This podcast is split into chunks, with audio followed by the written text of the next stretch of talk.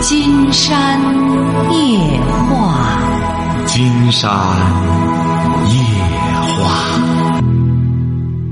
晚上好，听众朋友，我是您的朋友金山。喂，你好，这位朋友。哎喂，你好，哎，嗯金山老师，哎，我们聊聊哎，我想咨询您点问题，是我妈妈经常听您的，我这是婚姻遇到点问题。您是哪儿的您是哪儿的？啊，我是唐山的嗯，说吧。啊，就是我跟我我跟我女朋友就是大学时候认识的，然后嗯现在一直我们俩结婚已经有两年多，但是今这两天因为两边家长的话，我们遇有点问题，因为她经常骂我妈妈，然后我也昨天骂了她妈，然后又打了她，然后结果两个人就闹离婚了，就是。哦，你多大了？啊，我今年二十六，我对我女朋友也二十六，你俩结婚多久了？我们俩结婚两年。嗯。嗯，有小孩了吗？啊，有一个有个姑娘一岁一岁半了。啊。哎，没事儿，夫妻之间闹点矛盾很正常。你打他也以后注意。但是他，但是他每就是有的时候就经常就就有脾气，就经常就发脾气，经常就无理取闹，经常就而且他他爸妈那边而且不经常，比如他犯错误啊，他爸妈那边也不说他错了，就说他对了，所以他一直就是每次就是把我妈就是骂人的话挂嘴边上，然后我就感觉两个人已经就维持不下去了，就那样。也就是说。也就是说你，你本身也不想再和他维持了。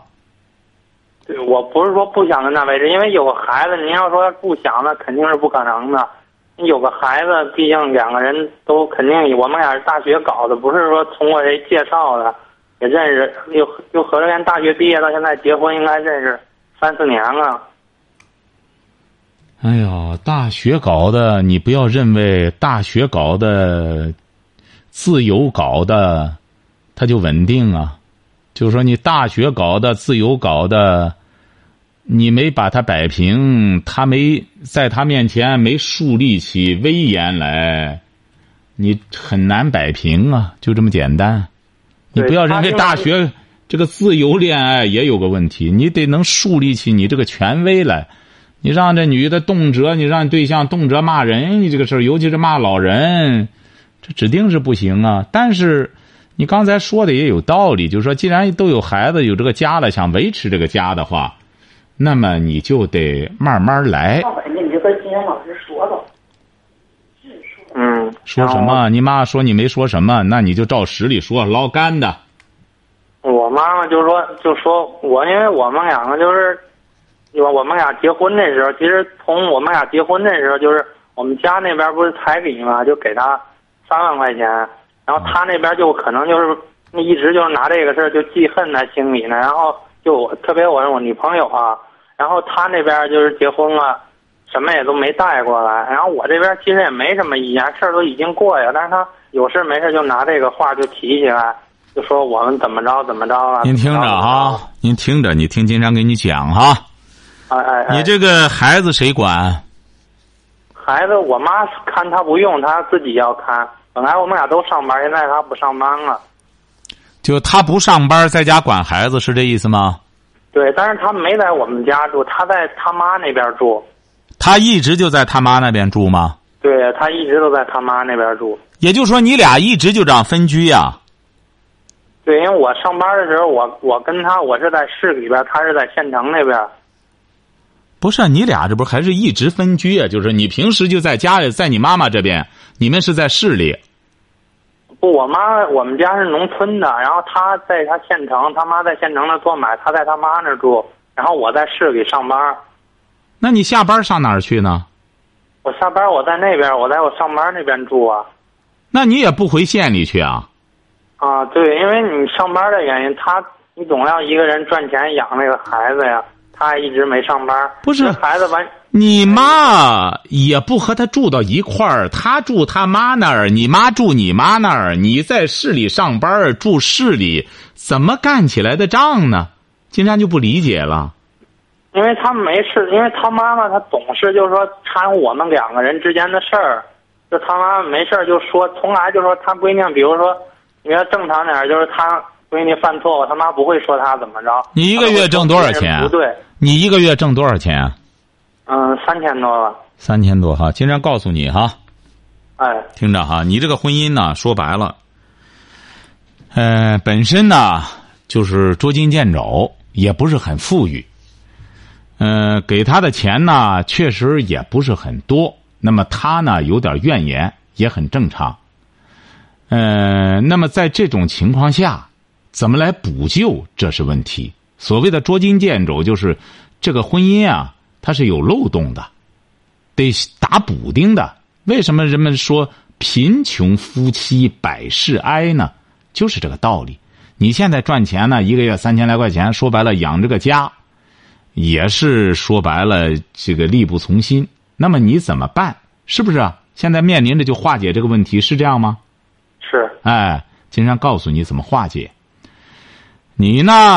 呃，一个是让你妈妈就是这个不用多去操心这些事儿了，因为毕竟你最难的时候已经过去了，孩子都一岁多了，这个什么，反正他也不让你妈妈养孩子，这很好，这是第一点。就是让你妈妈呢也少少去为这事儿操心了，这第一点。第二点，既然是你来协调这个关系，你指定是，反正呢要想和你妻子见面，就直接到你岳母家里去了，是不是啊？是。哎，所以说，你要想化解这一切，你就得变得嘴甜一点变得欢实一点你这个状态呀不好，才二十六岁。你说你光找毛病，光看着这个生活中的这个阴暗面儿，那你这日子就没法过了。你现在呢，说白了，这个日子过得就是挺紧巴，但是你要有着一种积极向上、乐观的一种情绪、阳光的心态，也会让你们这个家庭充满生机。而如果要是你本身就看这些事儿，又光挑他的毛病。那么他就更觉得这个日子过得没意思了。说男欢女爱，你当初的时候，你俩在大学里上学的时候，指定你有个欢实劲儿。那时候为什么呢？没压力，没什么的，两个人在一块儿挺好，就结婚了。那么现在结婚了，对你对象来说也是一个初学乍练的问题。他突然面对这么些问题、麻烦事儿，要钱没钱，要啥没啥。他爸妈在从中，在从中一一加把火，必然会有些矛盾。那怎么办呢？全靠你了。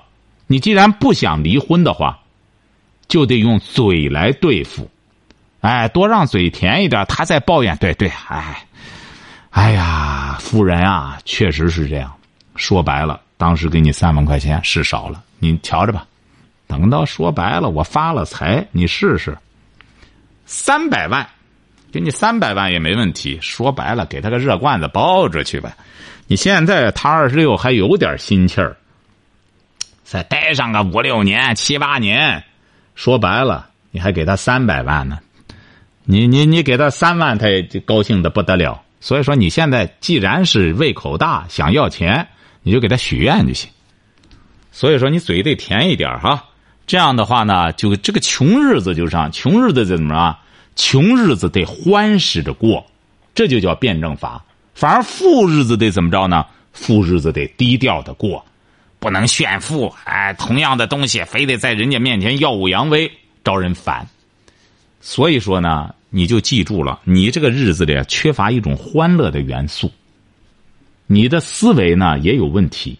怎么样？你觉得？经常跟你说的。是我您说的，我是是经常抱怨什么，但是我就感觉他就是没有，就是说特别高兴的事，就是无无缘无故我就。他高兴的事儿源自于你，你说他在家看着个孩子，他能有什么高兴的事儿啊？他在家看着个孩子，指定除了看孩子看电视。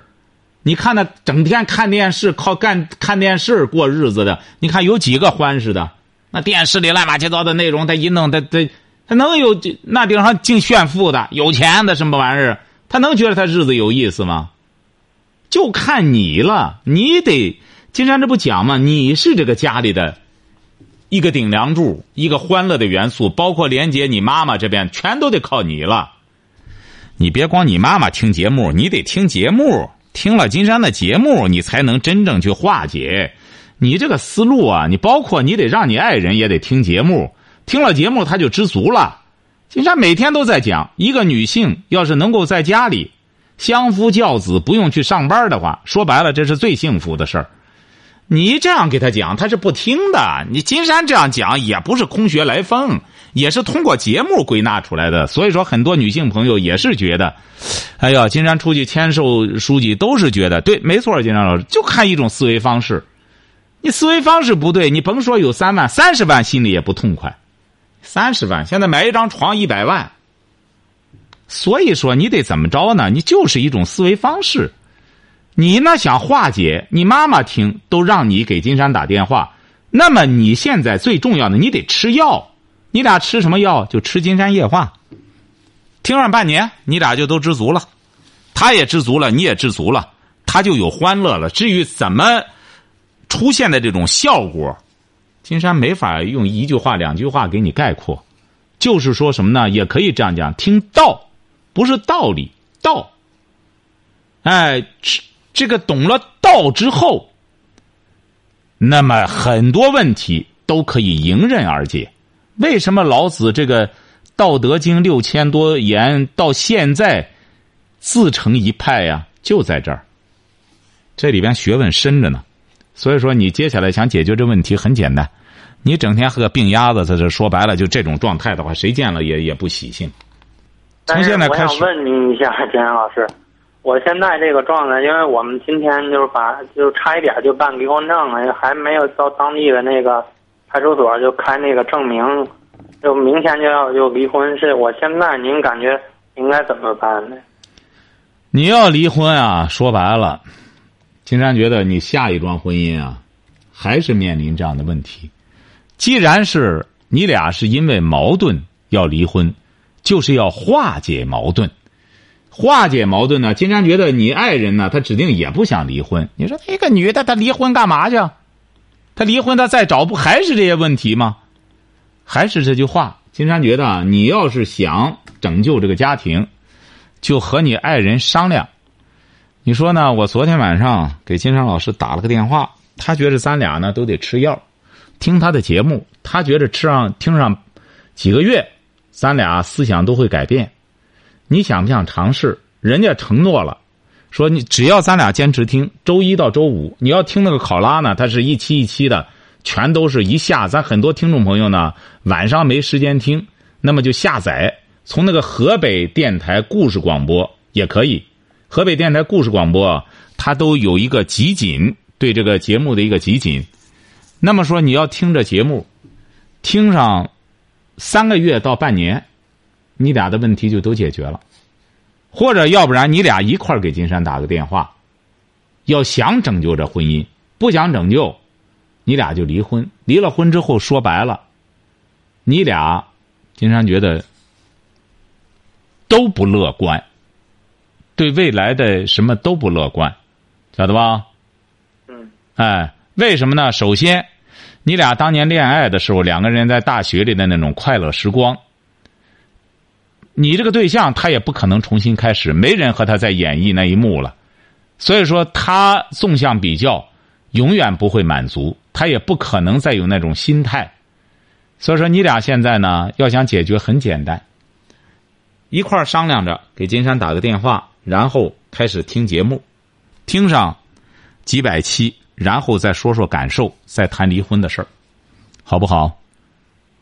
我但是我现在我就给他发个电话号，让他给您打过去。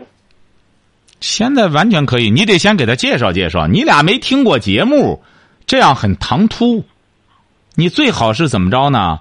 你先沉下来，呃，给他先讲这个意思。你如果连这个都不敢给他讲的话，金山觉得你这个婚姻就不好办了。你就应该给他讲，大胆的讲。你说我妈一直听金山夜话，那么今天晚上我给金山老师打了个电话，他觉得咱俩离婚之后都不乐观。所以说，你有金山那两本书，这两本书吗？听见和选择吗？我妈买了，我妈就告诉我这个。平常我上班，我几乎就是上班睡觉，上班睡觉。看我妈买的，然后让给您打的电话，我妈让我不是你妈买的，你看了吗？我没有看，我那你这样我怎么给你解决问题呢？完全是你有病，你妈在吃药，那金山怎么帮您办呢？这事儿，你现在这种想法就不行。金山觉得，就觉得给他打个电话，一切都欧了，这可能吗？你想想。你呢？首先要大胆的向他表述，既然都敢和他离婚了，就表白你的想法，也不是很想离婚，因为孩子都有孩子了，都结婚这么恋爱这么多年了，这样离婚呢，自个儿心情也不好。他要坚决要离，怎么着？那就另当别论了。他听不进去，你为什么不做这次努力呢？做这次努力，起码要敢和他说话。要么实在不行，你就把今天晚上的节目放给他听，也比你这样唐突的突然给他打过电话去，他也莫名其妙，他也没听过金山的节目，那我们怎么和他交流呢？晓得了吧？嗯，是。哎，你不要太功利。你首先既然想解决这个问题，敢揍他，就得敢和他讲道理。这桩婚姻要拯救下。肯定得要付出很多，比你再离了婚，再去找对象，重新再求婚，重新再头开从头开始。金山告诉您，您现在所付出的一切，要比那个省事儿多了，晓得吧？也划算多了，听明白了吗？还有什么问题吗？嗯，因为他，我想跟你说，当然提出离婚是昨天，是是他说出来的。因为他已经不是说第一次了，第一次他说完，这都是第二次。所以说啊，你不听金山的节目，你就不知道这个理。金山早就讲过，一个女人，当拿着离婚挂在嘴边的时候，足以说明他已经黔驴技穷了。他实在也治不了你了，因为他绕不过你，说话你都给他顶回去，你说的话他也不服，所以说他就只有和你离婚了。但是你想一想，作为一个女性，她现在离婚对她有什么好处呢？那你俩离婚怎么商量的？孩子归谁啊？孩子就这都问到您关键点了。孩子今天他说他要，还问到关键点了呢？这不是，这不是开玩笑吗？他再带个孩子，他再找谁去？人家谁得和他一块养小孩去？你现在说白了，所以说我说，如果他，我想问你一下，如果他要。非要离的话，我们俩本身肯定是没什么。我也是一个就是普通的人，也不会说平常就是说抽烟喝酒什么什么打牌什么，我几乎都不都不都不碰那种东西。那不行，你这个人啊也有问题，你乏味，咋的吧？你得做一个有味道的男人。那我不能说玩那本来赚的就不多，你肯定要给家里边补贴什么的。不是怎么着？什么意思啊？您就说孩子怎么着？他要他要他肯定法院就给他。他如果要要孩子的话，我应该给他多少的抚养费？如果他坚持离婚的话，哎，这个法院里都有规定。你根据你的工资多少扣，这个都有规定。现在，哦，不是说他要多少你就得给多少，他根据你那个工资比例，然后婚姻法上都有规定，这个都好办。呃，只是金山还是告诉你了，你给他讲一讲。如果要是你也有这种愿望，咱这个想这个婚姻呢，再整治他一下。金山老师说的呢，咱这婚姻呢还没到弥留之际，还有救。咱俩是不是努力一把？呃，要努力一把的话，我我我先打电话了。昨天打电话之后呢，我就想咱能不能这个呃什么一下？他要说没必要了，就这样了。那金山觉得你就离婚就好了。他要觉得也想拯救一把的话，那我们可以对对话，听听他的想法，好不好？嗯，是他的，他的观念就是点在于，也就是说，的确是我跟我有关系，肯定我也有不不不可推卸的责任。但是他的爸爸妈妈那边就从来就是没说，就是怪过他闺女。这你知道我们俩已经闹到这块，但是他爸他妈就没发表什么意见。都不会说他闺女，就说你为了孩子怎么着怎么着，他就没有表什么意见。而且当今天我去他家的时候，他妈妈都没过来，就他爸爸过来了，而且什么话都没说。经常发现这个小伙子，你也是油盐不进呀！你怎么光挑剔人他爸他妈呢？你老说他干嘛呢？说他没用了，他闺女，这不是告诉您了？您就从这个从这个角度切入，或者现在有什么问题，咱两个人呢没法沟通了。咱是不是找个第三方？咱两个人呢共同打个电话，或者你摆摆你的理，我摆摆我的理，咱俩应该怎么化解这个矛盾？你给他说说，这个你都做不到吗？金山都能帮您办到这个份儿上了。行，那我就说您这个行为能力你要让他给您打一个电话。不是这位小伙，您得这样。金山觉得您这个婚姻啊，即使现在金山就是和他沟通之后，你俩走到一块儿，这个步伐还得你俩一步一步的走，晓得吧？你还会面临这些，就是一个病，它也有反复。像您这个也会有反复，你要这么怵头不行，你得和他首先要敢于说话。该认错的认错，刚才金山讲了，你很多事儿你都认下来，无关紧要的事儿你认了又怎么着呢？他又不是说我认了之后立马判死刑砍脑袋，我不值得这事儿。你说你和他，他要钱少了，好没问题，我将来挣钱您放心。不是三万嘛？咱这挣个大钱三十万，咱又怎么着呢？哎，就就一个女婿半个儿，你放心吧，就有的是，你不缺钱。你得先把这些事儿让他顺顺气儿。然后呢，打电话你俩同时打，说他你又听不见，说你他听不见，你这怎么解决问题啊？好吧？同时打我怎么给您打进来呀？什么？我同时打怎么能给您打进来？我现在没跟他在一起呀。哎呀，金山自然有办法。你现在只要接通他的，你现在有他的电话，那么我们导播就可以接通他电话。但是你要不给他打招呼，我们这样打电话太唐突，他也不会接。待会儿呢，你可以这样，你给他先打好招呼，然后你再打过来之后，他的电话不用你打，我们导播给他打过去。哦，好，晓得了吧？您的意思了。哎，您这样先和他沟通一下。金山觉得你俩这婚姻呢，应该说没问题。金山觉得就是头疼感冒，不是不治之症。嗯，好的吧？哎，行。哎，向你妈妈问好哈。哎哎，行。哎，好嘞。我妈妈特别喜欢。您妈妈很有品位，这说明您妈妈很有见识。人打的呀，金山老师您好。哎，您好，您好。啊。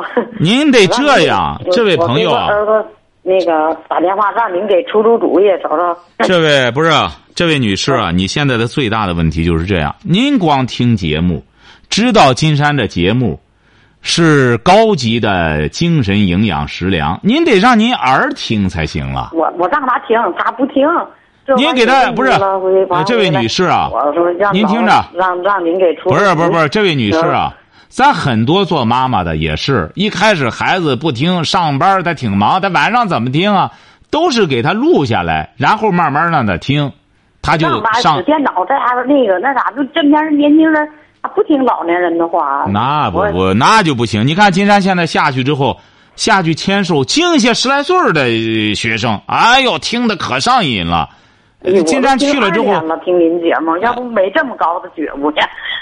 不是，您得让他听，包括您儿媳妇。刚才金山讲了，他俩即使复合了，他俩要不听节目试试。老毛病还会重犯。他来着回完，你说我要要原要原先的脾气都得那啥子，我都我都说他，我说别干啥呢？你一个人生的孩子你吃亏，我说你别有你就啥过不去的事儿。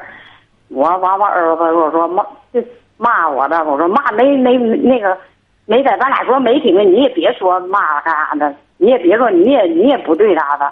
我说我这样说我说别我你说。所以说还是得干。孩子受委屈，你说。或者金山告诉您哈，这位女士您听着，这位女士您听着哈。金山呢也觉着，您看这么大老远你听金山节目，还是刚才告诉你了，即使和他通了话之后，如果要是他们以后不听节目的话，他俩还会犯同样的毛病，还是一个病，晓得吧？嗯。哎，这样金山呢也给他们讲讲，让他们听节目哈。我们哎，好，好，再见哈。哎，来，好了，哎，好了，好。喂，你好，这位朋友。哎，你好，金山老师。哎，我们聊点什么？嗯，我想聊一下我们关于我工作的事情。嗯，您多大了？嗯，二十八。哎呦，二十八岁哈，嗯，打起精气神来说话，这不像二十八的，你这么年轻说话，精气神有点精气神儿今天刚受了点打击。啊，受到什么打击了？嗯，我昨天吧应聘了一个工作。本身就是啊，我个子长得比较矮，嗯，个子个子是一米四。嗯昨天我应聘了一个做那个保洁，嗯呃，在做保洁。我昨天去的时候吧，他就说你明天来上班吧。嗯嗯，我说行，我今天我都去上班了。我今天给他干了一天活了，他到了快下班的时候，他给我说什么呢？他说嗯，要不你明天在家再等等吧，嗯，那个什么，等个电话。我说你明天能什么时候给我打电话？他说明天九点钟吧，明天早上九点钟给你打电话。嗯，我就我就琢磨着他是不是就是不想用我了？你不想用我，我就说你不想用，你可以说呀。我明天再等电话。唉我现在也不知道怎么办。不是，青山觉得，嗯、这位姑娘，经常觉得你不要这样去思考问题。这个不要，你比如说这个应聘工作也是这样，他，呃，不论人家保洁也好，什么工作也好，他总是有适应有不适应，有要的有不要的。你不要把这个呢就归咎于就觉得自个儿个子矮是不是干不上？不要这样，有的时候人家也是这样。很多人啊是把自己的弱点、缺点夸大，把它反而当成甚至当成一种这个一事无成的借口和理由。不要这样，晓得吧？你比如说工作就是这样，你应聘理啊，啊，我现在就是这种心理。，对你这个应聘就是这样，你这个应聘他用就用，不用就拉倒。为什么呢？他这个保洁他又不是说这个得个头得到多少才能这个保洁啊？你这个不，这不是你不是说应聘打篮球，那么的确是他得有个个头的要求。所以说你不要老往这上面去想，你这样就容易钻入死胡同，晓得吧？大大方方的一个二十八岁的年轻女孩，说白了就是个头矮点怎么着的，这都是很正常的。这个个子就是有矮的，有高的，有矮的。你看，你到了美国就能感觉到，嗨，高矮胖瘦什么都有。所以说，你不要，你你思维，你这个思维方式有问题，晓得吧？嗯，有可能。哎，记住了哈，也可以去应聘干。你身体没问题吧？我身体没问题啊，就是个子矮点儿。也可以自个儿干点事儿，不一定非得去这这，呃，打点别人，不一定非得干。你身体没问题，才二十八岁，你就干点别的也成啊。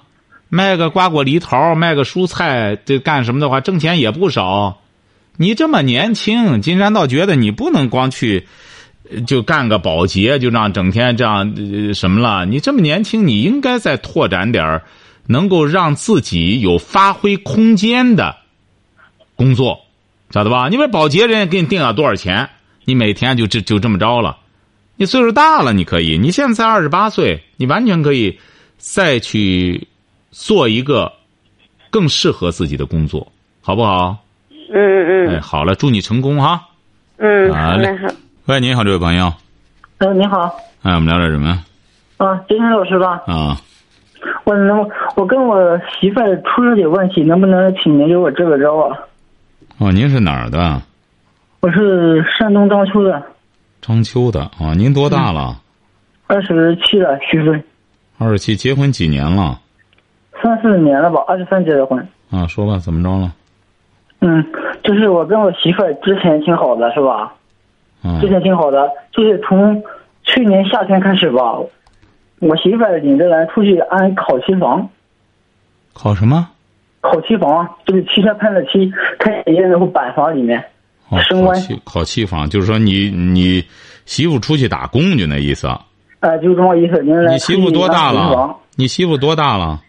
二十六了，啊，你俩有孩子吗？有孩子。啊，嗯他出去打工怎么着了？啊？他去年出去打工怎么了？你听我说完了可以吧？啊，嗯，就是，嗯，之前玩的不挺好的吧？就是他不是有一就是有一次我们家要浇地啊，我母亲上我小姨那里啊，我爸带着孩子，我我在周平打工，打工吧，他就说让他看看孩子吧，他还是手机就是联系业务什么的，我就烦了，我就把他手机往床上一拽，就是脾气挺差的，他就跟我发了一大通脾气，领着孩子就走了，就出去玩去了，就是那个意思吧。不是，金山得插话哈，就是说他打工，他和别人，他和别人打电话，你吃醋了，就给他把手机扔了，是这意思吧？不是这意思，什么意思？我的意思就是我家里没人，我爸要就地，还弄不了孩子，你还在这儿联系活什么什么的，我能不着急吗？我就烦了。不是你多长？不是你在邹平打工，你多长时间回来一回啊？我就是有空就回来，有空就回来，不是有空就回来，什么意思啊？你在邹平打什么工啊？就是干厂子，就是不是，就是你给一个厂子打工是这样吗？是的，呃，一个月挣多少钱啊？四千多块钱。四千来块钱儿嗯，在邹平干这个活儿，你是为了回避你老婆跑那儿去，离着远点儿，是这意思吗？这是还没发生这事之前我就去打工了。不是，你为什么要跑那儿打工去呢？你在章丘这么大的个地方找不着这么个活儿吗？就是我们离得那里近呀、什么？我们离那里近。你们离那儿近什么意思啊？他那活是他姐夫给我介绍的。哦，你听我说完了可以吧，金山老师？听你说完什么呀？你就是不是您这您这到点了？你听你说完，你就说现在什么事儿吧？啊，就什么事吧，就是这样吧，哈，就是就是去年夏天吧，他回来以后吧，对我的感情就变淡了，就是该说话说话，就是他就是不跟以前亲了那意思那就是。肯定的，像你老婆这样的，就是你长了不和她在一块儿，说白了，她她就什么了，她就她就就和你不熟了，她认乎人儿，她但就是这个她他前几天跟我说过这么一个，我跟他说过一些话吧，哈就是往好的说，然后说的他哭了，不是你是你是什么文化？这位小伙儿，啊，你什么文化？我初中没毕业，他小学他呢？啊，他呢？他也是初中毕业啊，。也是小学哈啊。嗯行，嗯，他是这样吧，就是，嗯、跟我不亲了是吧？然后他说哭了，就前三四天吧，说哭了吧。然后他我我说我先说到这吧，我们去睡觉吧，各人睡各人的。然后我看他又长灯了，我就我问他怎么回事，他干嘛？他又干嘛？我们就搁这睡觉呢。啊！你又看见他什么？你这话都听不懂。你又看见他干嘛了？嗯，他他屋里的灯又亮了啊，亮了，你怎么着？你就过去了。啊！我就过去，我说我说你怎么还不睡觉呢？他说他跟我谈谈呗，他说啊想跟我离婚什么的。啊，啊，他说就是我，啊，说好的带球什么的，他说给我三年的机会，在我三十，看看我能能不能改变。就是我因为小孩子脾气不成熟，对呀、竟然觉得你的确是，您您也不是不成熟，就是有点半熟，就是不不是不是很熟，您您就没熟透。啊，是这么个意思吧？哎我媳妇就是这样，她说给我三年的时间。哎呦，我媳妇儿的脾气吧，就是那种神性，你明白这意思吧？什么气？神性就是这回挺好，下一回下一秒就是脾气变得挺暴不。是不是，谈不上还神性呢，就是没他没他他们庄人都这么说。不是不是，就是你们都是没有修养，没多少文化，晓得吧？你俩呢，嗯说白了，都是没文化。你俩得学点文化，将来你这孩子怎么办呀？你说你俩，他你就说白了，经常直言不讳的讲，你就老百姓说那个有点半情。他您这对象呢，说白了也加生，你俩凑一块儿，你说将来孩子还这么小，你还得调教孩子，你俩再不学点文化，你这日子没法往前走。你俩最大的问题，经常告诉你，就学点文化。你俩都这么年轻，你还不到三十，他也还也就才二十六，你俩你俩得学点见识。你不学文化哪来见识啊？我现在压力很大的，压力大，更得学文化。你要减压。你你比如说，正因为你有，因为怎么着呢？这位小伙儿，像你现在这么年轻，这么点儿文化水儿，你必然压力很大，而且你越往前走，压力越大。为什么呢？你才二十六七，那么现在一伙年轻的，二十六七的，早就都大学毕业了，和你的同龄人，你能压力不大吗？我说的压力大是钱方面。您瞧瞧，说你不成熟就在这儿，你没有文化，你怎么挣钱呀？你当然就是 你会越来越挣不到钱的。好，今天晚上金山就和朋友们聊到这儿。